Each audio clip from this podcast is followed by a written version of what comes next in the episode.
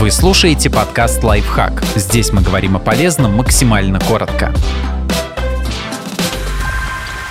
Три причины, почему не получается быть счастливым в отношениях. Гиперконтроль, неумение говорить о своих чувствах и другие неприятности.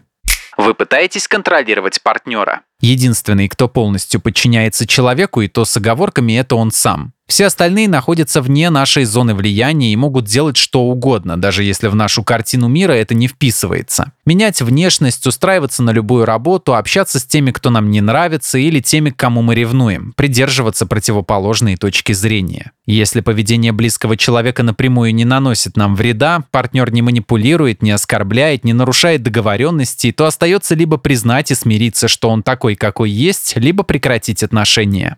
Вы ждете, что отношения сделают вас счастливым. Как в романтическом фильме, герои встретились, после чего их судьба полностью изменилась и началась совершенно новая и безумно прекрасная жизнь. Но проблема в том, что один человек не может и не должен делать другого счастливым, а возлагать на него такую обязанность нечестно. И в целом ассоциировать свое счастье с окружающими людьми и внешними обстоятельствами – опасная тактика. Она мешает нам искать опору, радость и мотивацию внутри себя, а значит быть более цельным, стойким и удовлетворенным. Стоит всегда помнить, что никто, кроме вас, не принесет вам счастье на блюдечке.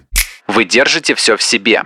Прямой и откровенный разговор чаще всего помогает устранить недопонимание или как минимум сдвинуть проблему с мертвой точки. Лучше сразу рассказывать о том, что вас волнует. Психологи советуют использовать для этого «я-сообщение», то есть делать акцент на своих чувствах, стараться сразу предлагать конструктивное решение и обсуждать его с партнером. Подписывайтесь на подкаст «Лайфхак» на всех удобных платформах. Ставьте ему лайки и звездочки, оставляйте комментарии. Услышимся!